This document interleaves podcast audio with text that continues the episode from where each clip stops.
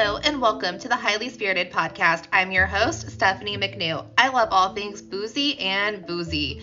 So, this is a show where I bring you some spirit or cocktail history and a ghost or folklore or something supernatural esque story. So, let's get ready to get lit and get scared.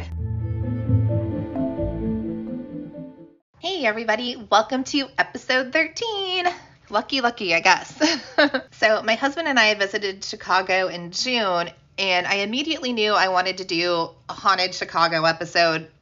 It's so great. We just went to a Cubs game. He's a huge fan, not necessarily me, but I had a blast at Wrigley Field. We didn't get a chance to do a walking ghost tour this time, but I did get to do one a few years ago. And Chicago has an amazing, somewhat spooky history. And we did get a chance to take an architecture boat tour, though, which I highly recommend. So if you're in Chicago, get on the boat tours down the river. And we visited a medieval torture museum, which I had so much fun at. I know that's weird. I had an absolute blast at that torture museum. So, to do a show about Chicago ghosts, I had to find a Chicago cocktail to tie it all in, right? And that was kind of easier said than done. The first thing that came to mind was the Chicago handshake that was on the menu at the Billy Goat Tavern. It's just like a Jaeger bomb, but worse. It's like for if you hate yourself. Um, it's a shot of Malort dropped into an old style beer. Absolutely no thanks. Definitely pass that one up.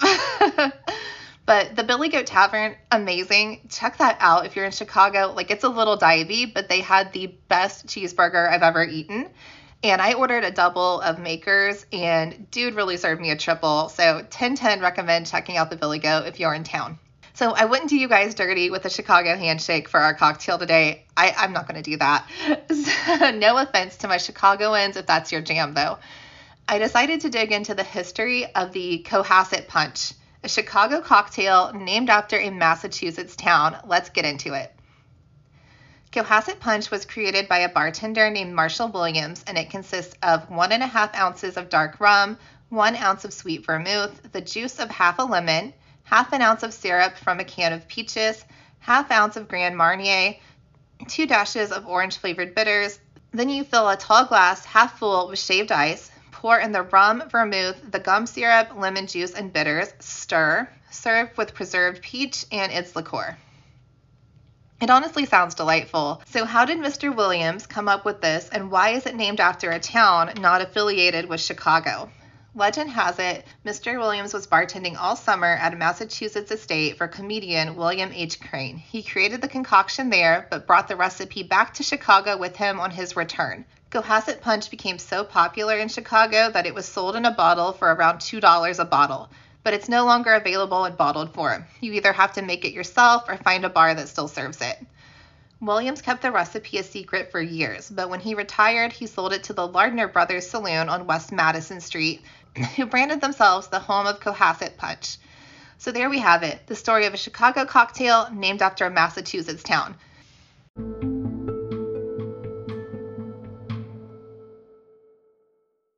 Welcome back. Chicago is known for its Art Deco inspired architecture and skyscrapers.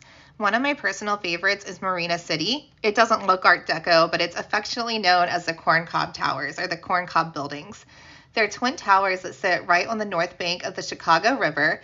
There's a matching east and west tower that was designed to be a city within a city by architect Bertrand Goldberg. The towers housed apartments, parking, a cinema, a barber, a laundry, a gym, bowling alley, ice rink, theater, stores, and restaurants, and even its own marina to dock your boat right on the river. And literally anything one would need to reside there and never leave. It really sounded like a little slice of urban paradise. The towers are still in use today and house residences as well as office space and parking.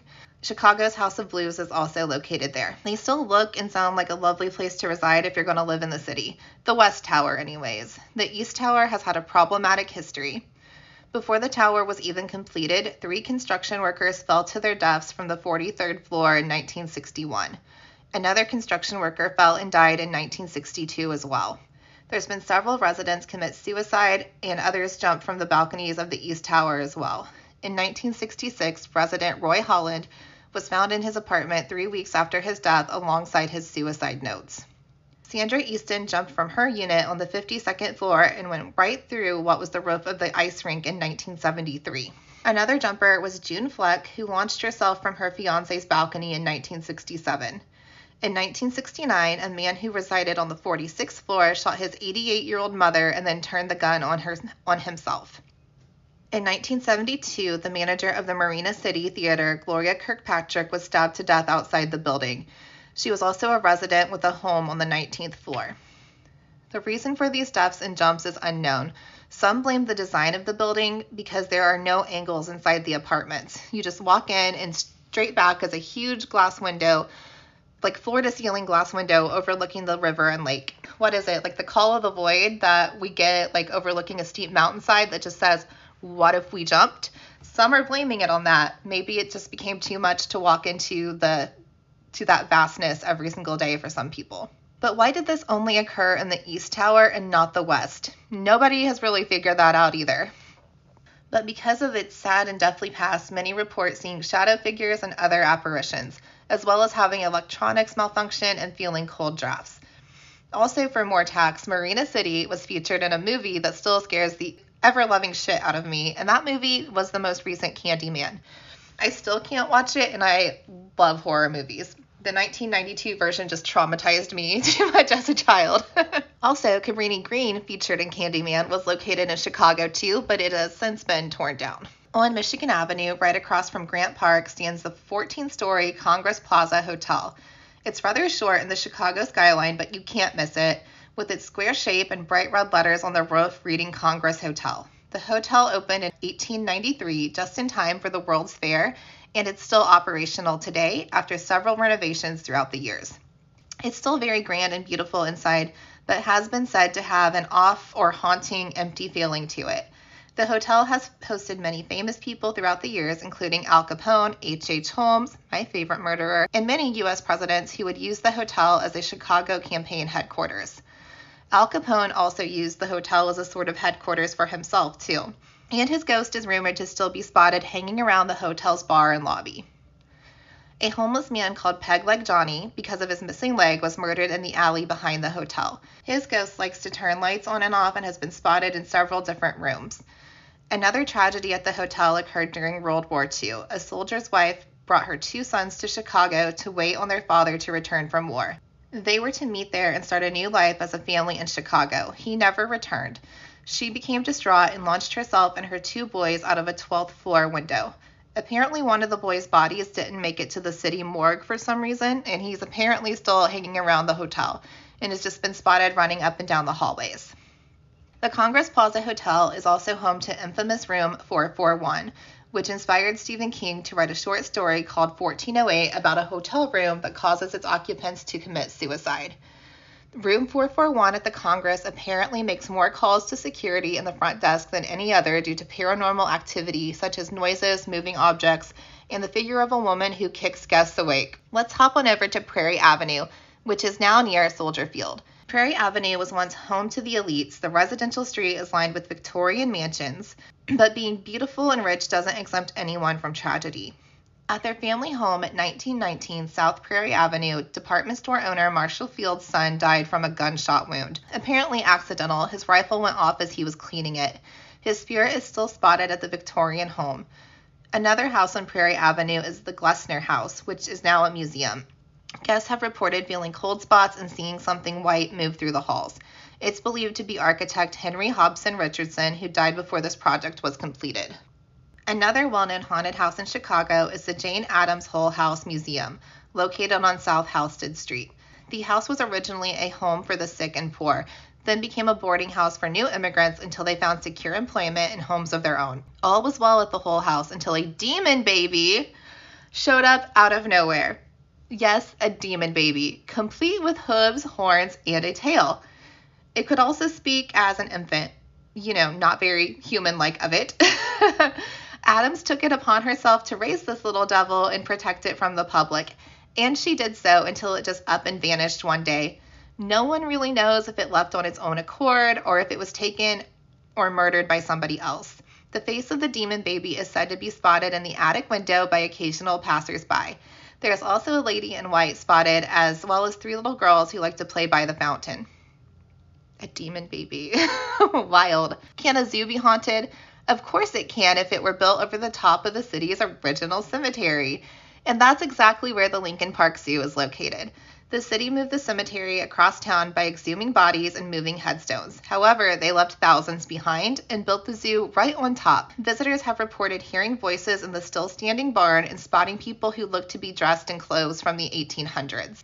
The Lincoln Park neighborhood was also home to the St. Valentine's Day Massacre in 1929 where four unknown men dressed in Chicago PD uniforms lined up seven members of the North Side Gang along a garage on Clark Street and shot them with machine guns. The garage has since been torn down, but people still report hearing screaming voices and machine gun sounds from the general vicinity, along with seeing white mists.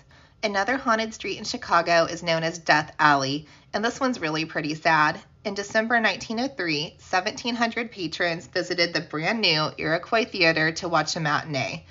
By the second act, a fire broke out on stage, believed to be due by faulty electrical wiring. The house was packed, every seat was sold out, so they sold standing room only tickets as well. The audience was literally in there, packed in like sardines, and mostly consisted of women and children. A stagehand tried to lower the curtain to contain the fire to the stage, but in that time, the curtain was mostly made of an asbestos product and went up in flames itself, as well as catching the canvas backdrops on fire. The stairs to the exit were closed off by iron gates, which were to be closed during performances to keep people with cheaper tickets from moving down to the good seats. Audience members ended up getting trampled by these gates as everyone tried to rush to the exits. The fire department came, but too late to do anything but put the flames out. The theater had no fire alarms or telephones. All they could do was put out the flames and extract the bodies afterwards. There were so many bodies, they ended up just stacking them in the alley behind the theater, hence why it became known as Death Alley. In this alley, wailing and screaming can still be heard, along with many apparitions. Let's wrap this one up today with a cemetery. Graceland Cemetery, located at 4001 North Clark Street, is absolutely beautiful and feels more park like than creepy cemetery. It does have one particularly interesting grave, though, and that's the grave and headstone of Inez Clark. It's a statue of a little girl, presumably made to resemble Inez, enclosed in a glass case. It's very pretty, striking, actually. When Inez was only six, she was on a picnic with her parents and died from being struck by lightning. When it storms, it's said that the sculpture of the little girl disappears, leaving only the glass case, but when the weather clears, the sculpture returns. There's also a ghost of a little girl that frolics through the cemetery that's believed to be Inez as well. There's also a mausoleum located in Graceland Cemetery where Ludwig Wolff is entombed. It's on nights of the full moon, the ghost of his pet wolfhound paces back and forth in front of it. The cemetery also boasts many more unique grave markers and mausoleums, and it's definitely worth taking a tour of it if you get the chance. So I'm going to close this one out now, but don't come for me about haunted Chicago bars because I've came across some and I fully intend on including them in a haunted bars episode. So very soon, be on the lookout out for it probably by the end of this year. But until next time, guys, check us out on Instagram at Highly Spirited Podcast, and we'll be back next week with the paper plane and some alien stories. Bye.